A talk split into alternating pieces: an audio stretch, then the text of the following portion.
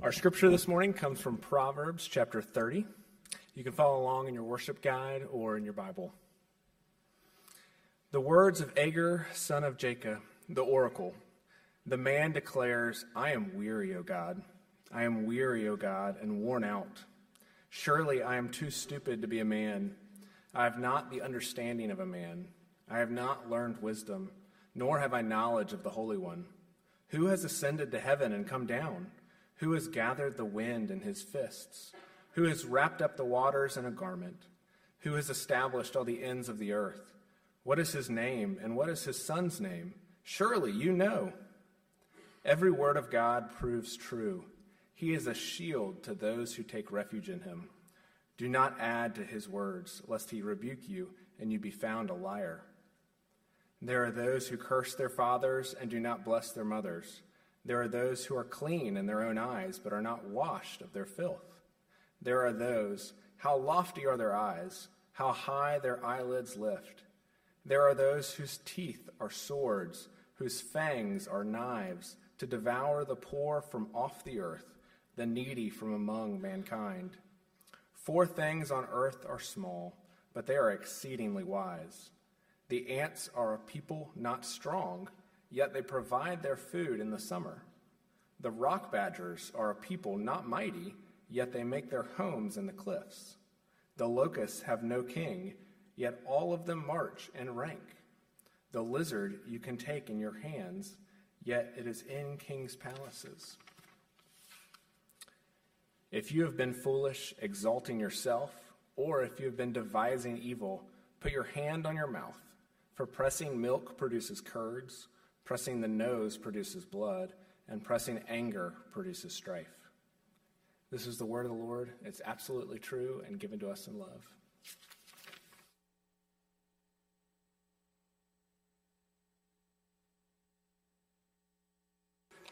Hey everyone, uh, my name is Harrison. I'm one of the uh, the pastor here at Hope Chapel, and um, we uh, have been going through a series on Proverbs that we're ending today. Advent starts next week, actually. Uh, Michael and I were joking the nature of Advent is waiting, and it feels like it should start today, uh, and it does not.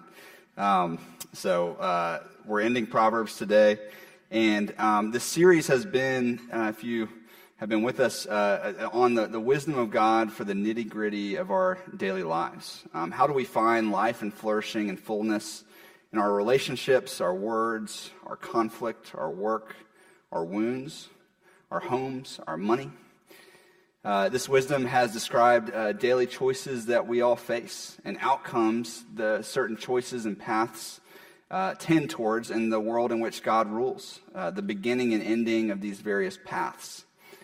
And for those of us in here who are Christians, uh, this uh, those of us who have been saved by the free grace of Jesus, who have been justified by God on the basis of Jesus' sacrifice in our place, for those of us who have been given the Holy Spirit and freed, as we just sang about, from our bondage to our sin patterns and, able to live a better way, uh, the description of the wise path in Proverbs tells us what does the better way actually look like? And how do I sail my ship of my life towards it? What does it actually look like to step into God's shalom in the mundaneness of this life? To taste the tree of life in your living room tonight? For those of us uh, who are not Christians in here, there's an invitation in all this to a better way for you too. It starts with following the Lord and His wisdom. And so I, I first want to recount for us, kind of summarizing the series, what that better way has looked like that we've seen. So Summary of where we've been. Uh, we've seen the wise do not approach the world from naivete. They are discerning about the path they're walking and about others that they encounter who might invite them onto other paths. They're not afraid to rock the boat to stay on the right path. The wise do not approach the world from folly. Uh, they listen well to others. They control their emotions. They overlook small offenses. They build others up with their words rather than tearing them down. The wise are also aware scoffers are out there in the world, those who devise evil. Uh, also, they're aware of scoffing tendencies in their own hearts. And so the wise avoid scoffers and scoffing. They take Jesus' warning seriously and repent hard of their own tendencies to, to plan evil and manipulate. With their work, uh, the wise are diligent, they're prepared, they're focused, they're honest, and they're humble. With their decisions, they make plans but hold them loosely, knowing that the Lord establishes their steps. With their money, they know the downsides of having too much money, and so they know when to desist seeking it, and they use the excess they have to help the poor flourish in their city. The wise in their homes, you'll find them striving to teach their children the way of the Lord to consistently discipline their children and to faithfully delight in their spouses.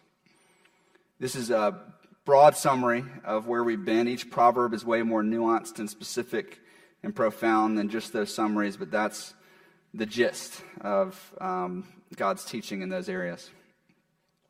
And now that we've reached the end of the series, um, you know when you're cooking, uh, some of us cook for Thanksgiving, and you're on a skillet or on a grill, and sometimes you press down your spatula on the top of the meat and you get a little sizzle, you get a nice little sear on there. Um, our passage today uh, is doing that to the main themes of the book. It's taking us deeper um, and, and burning in the fundamental truths in a more permanent way into our minds. Because I hope you've gathered so far that Proverbs is calling you to a new lifestyle. God is calling you to a new lifestyle. A lifestyle uh, where you um, look past your own autopilot in these mundane areas of your life and you rather look to the wisdom upon which the entire world and the universe was founded. And so far in this series, we've tasted the wisdom, um, but you actually need to bathe in it daily. You've looked at some proverbs, uh, but they must become the glasses through which we see all of these categories in our lives. So, our passage today uh, is going to grill us in a little bit into this new lifestyle. I'm not a great, I don't know if that's a good thing to do, pressing down on it. Uh, it feels like it makes it go faster, but don't take my cooking advice. Um, so the three, the three things, uh, three grill grooves that show up on your little steak as you press it down. Um, one uh, is our essential feeling of being wearied for wisdom. Our essential feeling of being wearied for wisdom. Two is the essential recognition that the Lord offers wisdom abundantly. And then three, the essential response to it all humility. Three essentials uh, that we're wearied for wisdom, the Lord offers wisdom abundantly, and the essential response to it all is humility. So, first, let me pray before we dive into all this. Father, we've uh, enjoyed getting to learn from you in this series, and we ask uh, that you would um, leave us with some uh, some marks uh, that we can take with us into our lives. Uh, leave, leave us with a changed attitude, a changed posture, a changed practices, uh, Lord, where we can actually look to you in all these areas. If we read and then forget, uh, it means nothing. Um, so I pray that you would help us practice these things. I pray this in Jesus' name. Amen.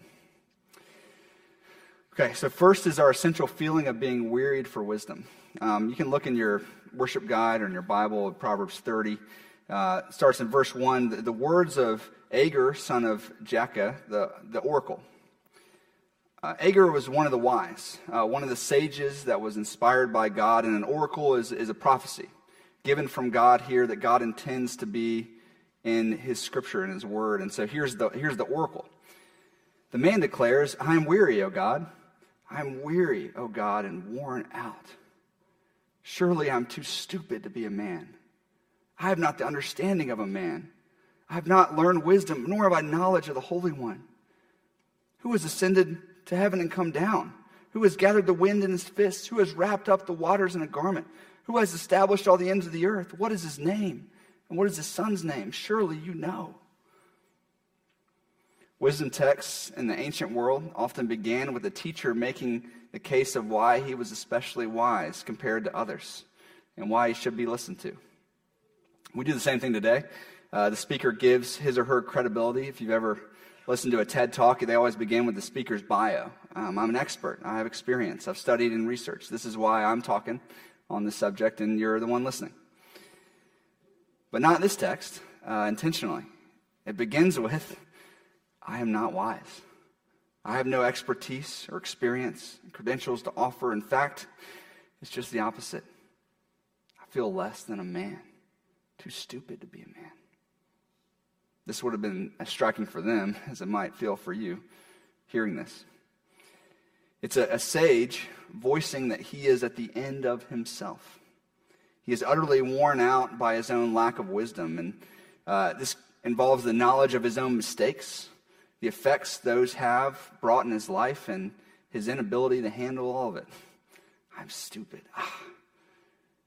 He doesn't give the details of, of what he's uh, frustrated about, but you can guess based on the other Proverbs, maybe he's feeling his naivete. He wasn't discerning in a relationship and he got burned hard. And he's reevaluating his life. Man, I'm stupid.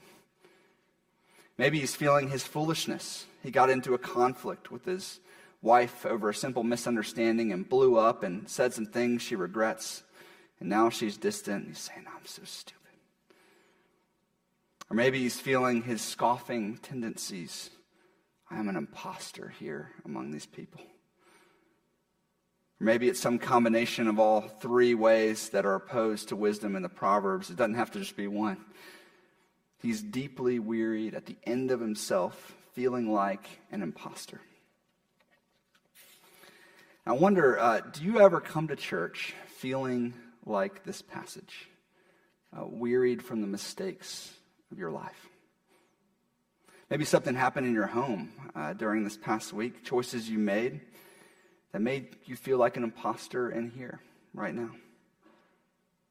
Who's ever come to church? I just want to do this. Who's ever come to church feeling like an imposter?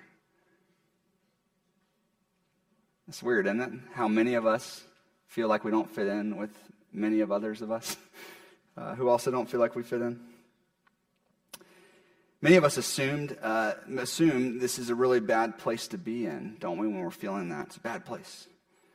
But here we have a sage with an oracle from God voicing that exact thing. And he even goes further. Uh, verse 3 I have not learned wisdom, nor have I knowledge of the Holy One. This is a statement of doubt and limitation. I don't have any wisdom at all. I don't feel like I know anything about God. Am I a Christian, really, even? Has anyone ever felt this way after feeling the effects of sin in your own life? Am I really even a Christian? Do I even know anything about God? Another form of imposter, imposter syndrome. He's utterly at the end of himself. And then uh, notice what he does with this, though. He, he then moves in verse 4. He broadens this experience to the rest of mankind. He's saying, I feel that way, but I think you should feel this way too. He says, uh, you know, but who has ascended to heaven and come down? Who's gathered the wind in his fist? Who's wrapped up the waters in a garment? Who has established the ends of the earth?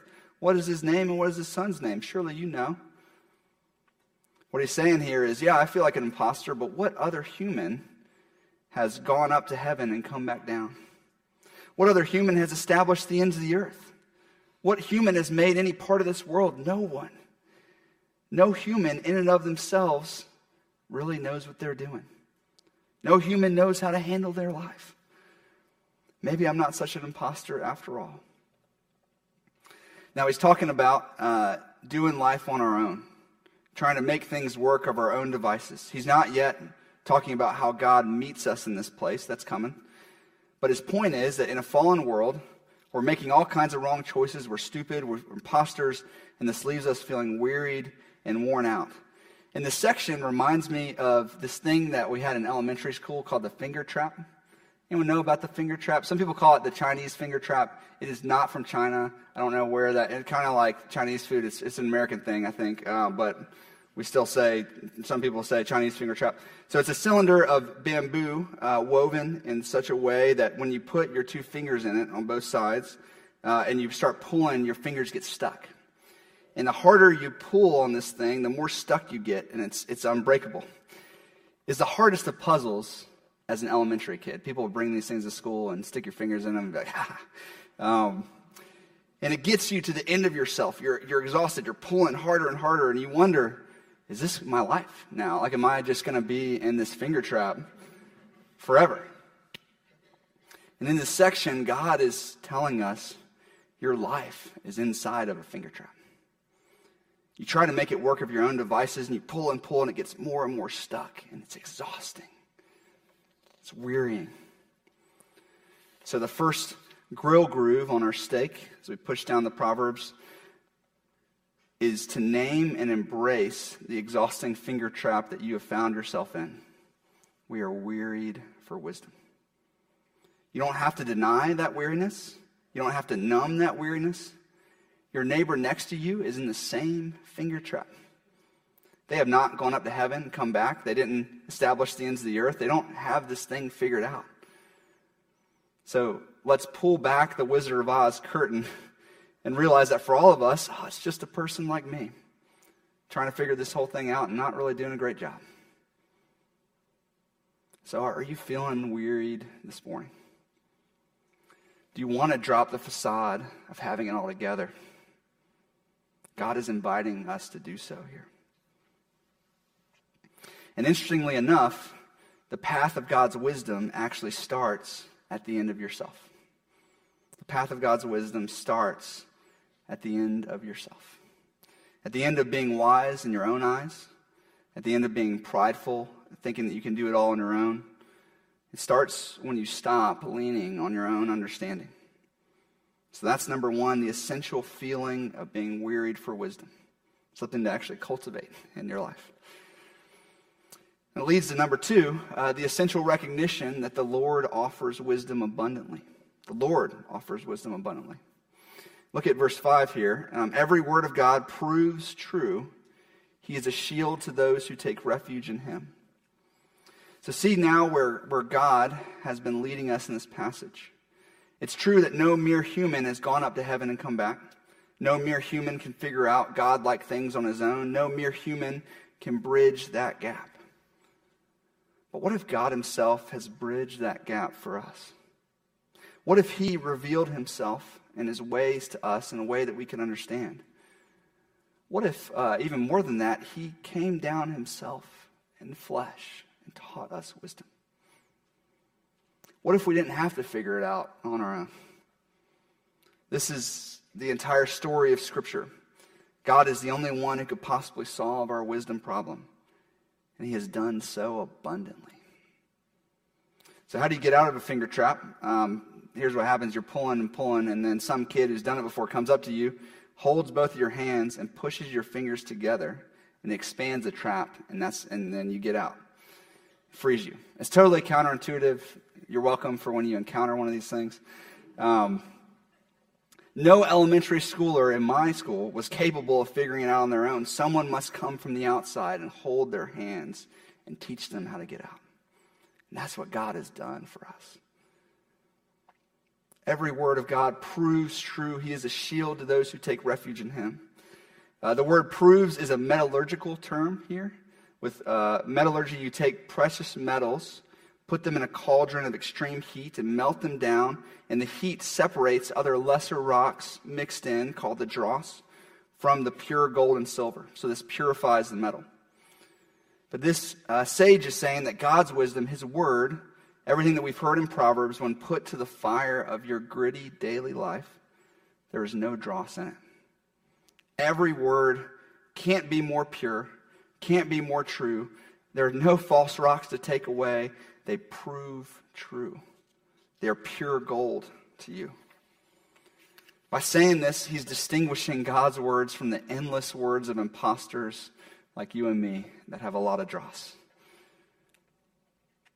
So then to, to rely on these words, he's saying, is to take refuge in the Lord. Remember, God said, uh, being generous to the poor will lead to more fullness for you.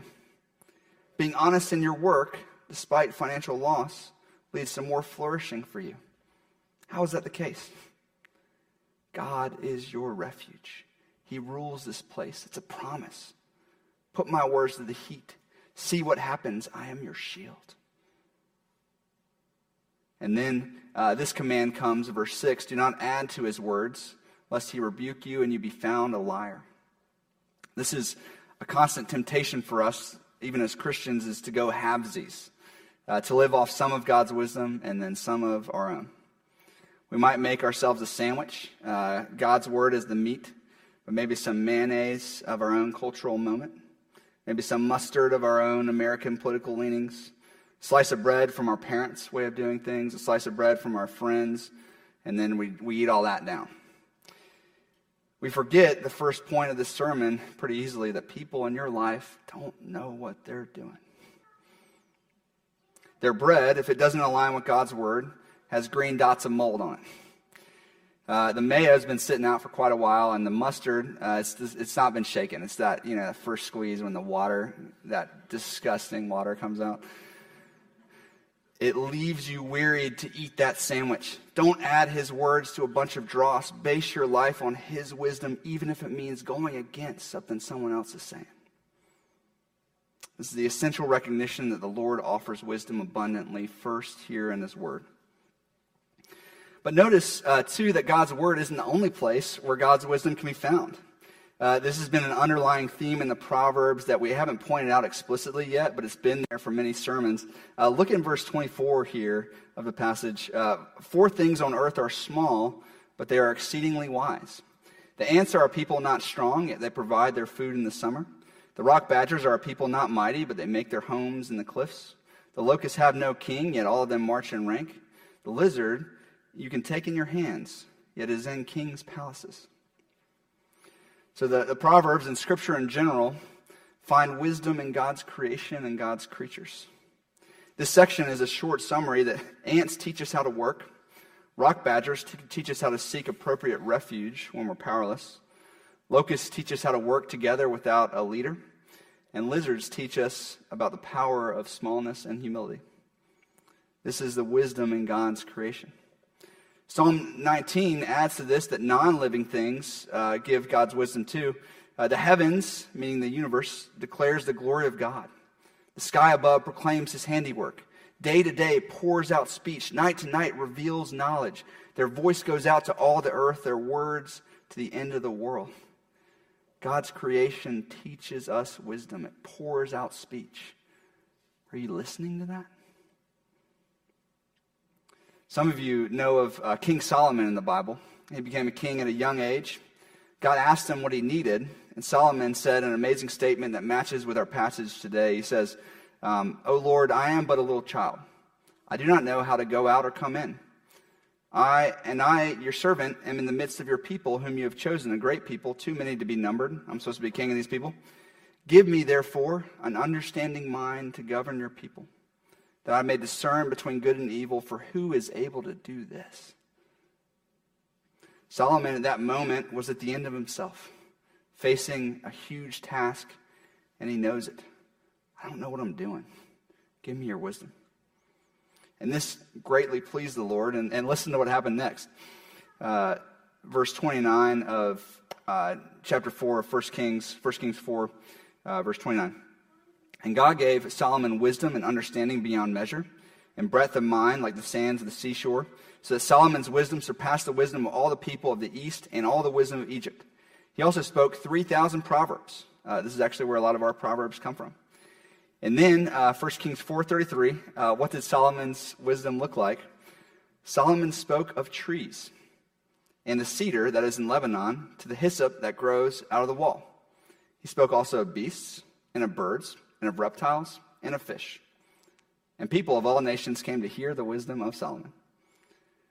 So imagine with me, uh, Solomon comes up here to do your sermon, and he's like, Well, today we're going to talk about reptiles, uh, particularly the Balkan pond turtle. Uh, please refer to the picture in your worship guide with its anatomy, its uh, nesting structure. I think we actually have one in the back if you guys can bring it forward. Um, we'll also touch on the cypress oak tree today. Uh, we'll be going outside. Uh, so I hope you did your homework reading about the root system. Uh, people, I'm sure, were like, hold on, Solomon, I thought we were going to talk about God. Ah, Solomon knows. God gives wisdom abundantly, both in Scripture, but also in the book of his creation that surrounds you every day. Take uh, these examples. You can learn patience and contentedness by sitting down and observing your grass. It doesn't anxiously toil. It has all it needs provided by God, and it grows slowly without rushing. Might your grass know something that you don't? You can find wisdom by lifting up a rock in your backyard and observing the insects underneath it. They're really small, really fragile. They seek refuge under that rock. And they have pretty good lives as a result of that. Do you have a refuge in your life? You can learn humility when you come upon a cockroach living in your house. He didn't build your house, he doesn't contribute to your utilities. But because of his smallness and his lack of bothering people most of the time, he lives there and he eats there. Might your humility lead you to similar places in this world? So, grill groove number two that Proverbs is giving the steak of your life is an attentiveness to God's wisdom and His Word, which proves true in the grittiness of our lives, and also an attentiveness to His creation, which is teeming with wisdom. The first groove, our, our deep weariness for wisdom, motivates us in this attentiveness. We need it desperately. And one practical way of spending more time attending to God's Word after this series in the book of Proverbs, uh, one thing I'll recommend is, is this book here. So this is uh, Tim Keller, uh, a pastor uh, who recently passed away similar, in a denomination similar to ours, and he just has a, a devotional on, on the Proverbs. It's got a little a proverb, a little description of it, and then a prayer of, of how to bring that about in your life. So this is a great way of, of kind of meditating further on God's wisdom in the Proverbs. Um, another thing I would recommend is just going outside uh, today. Um, when you're outside, uh, paying attention to what you see. Pay attention to the plants and the creatures around you and the messages and wisdom within it. It sounds silly, but the sages do this in the Bible.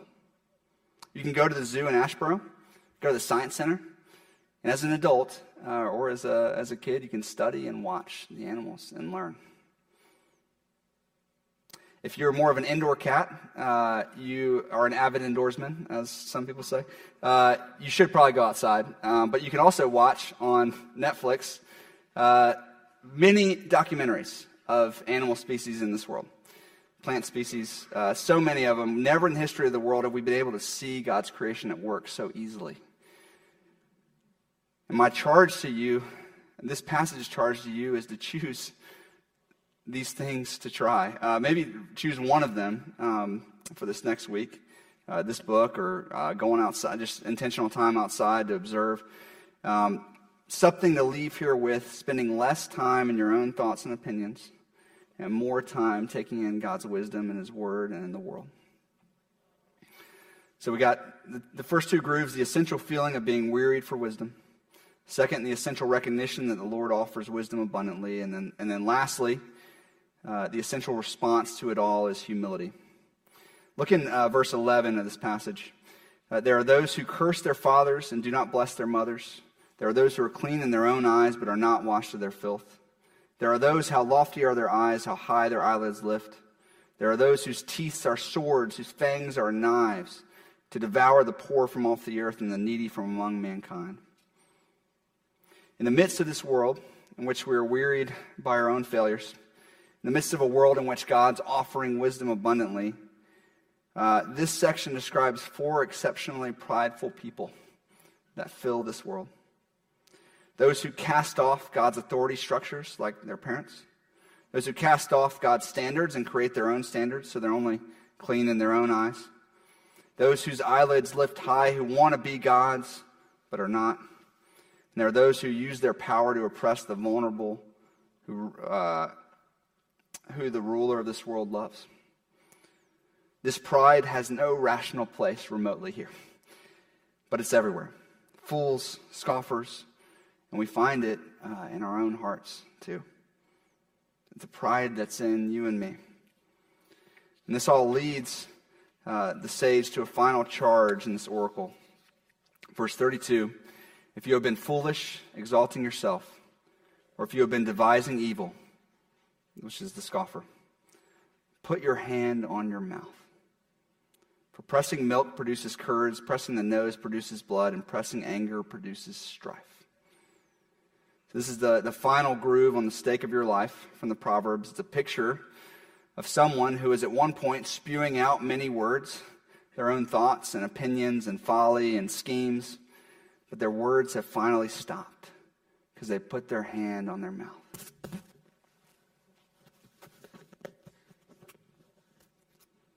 It's quiet for the first time.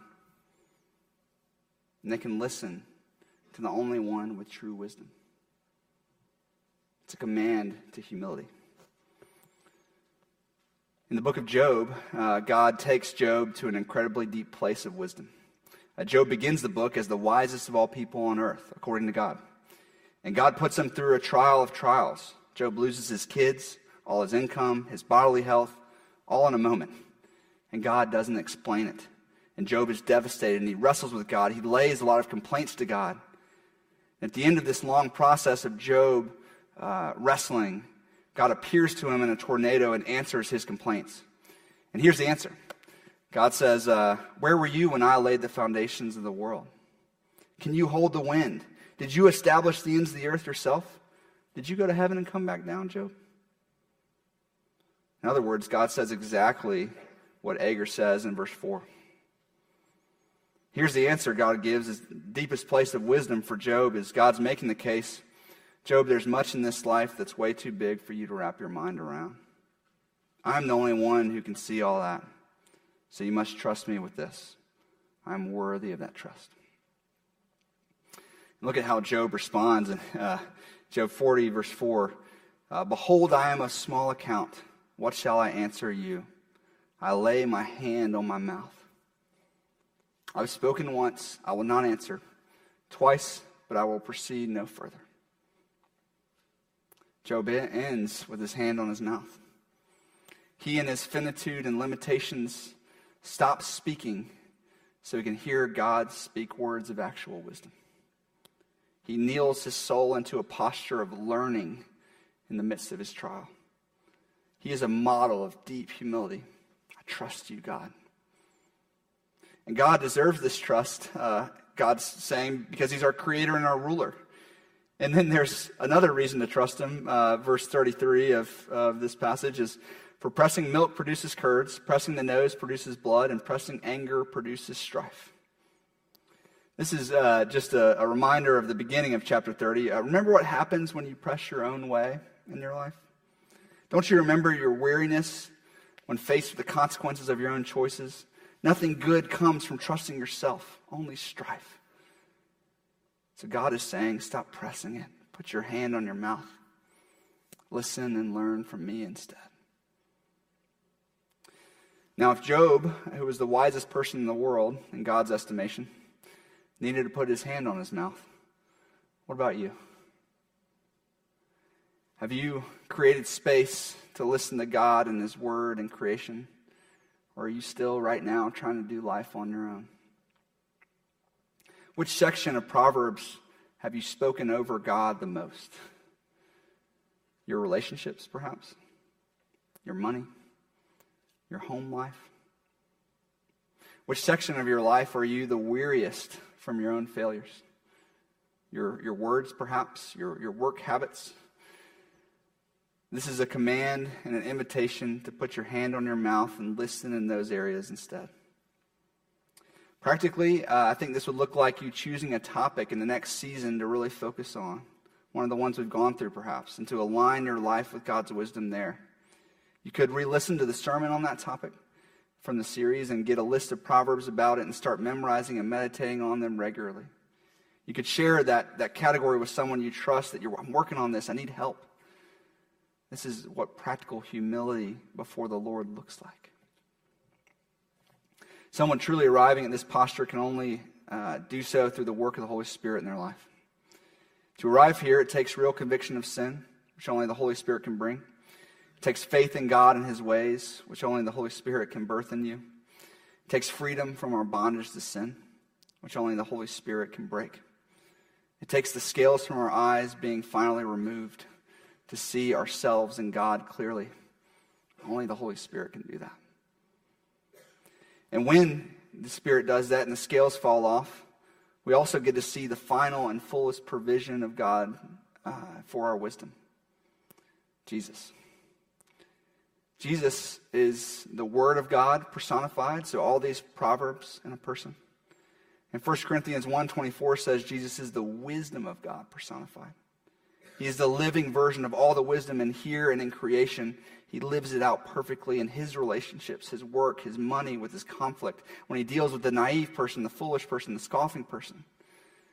This is why we told uh, stories of Jesus during this series. In him are hidden all the treasures of wisdom. So when we seek wisdom, we're seeking Him. When we find wisdom, we're finding Him. When we take refuge in wisdom, we're taking refuge in Jesus.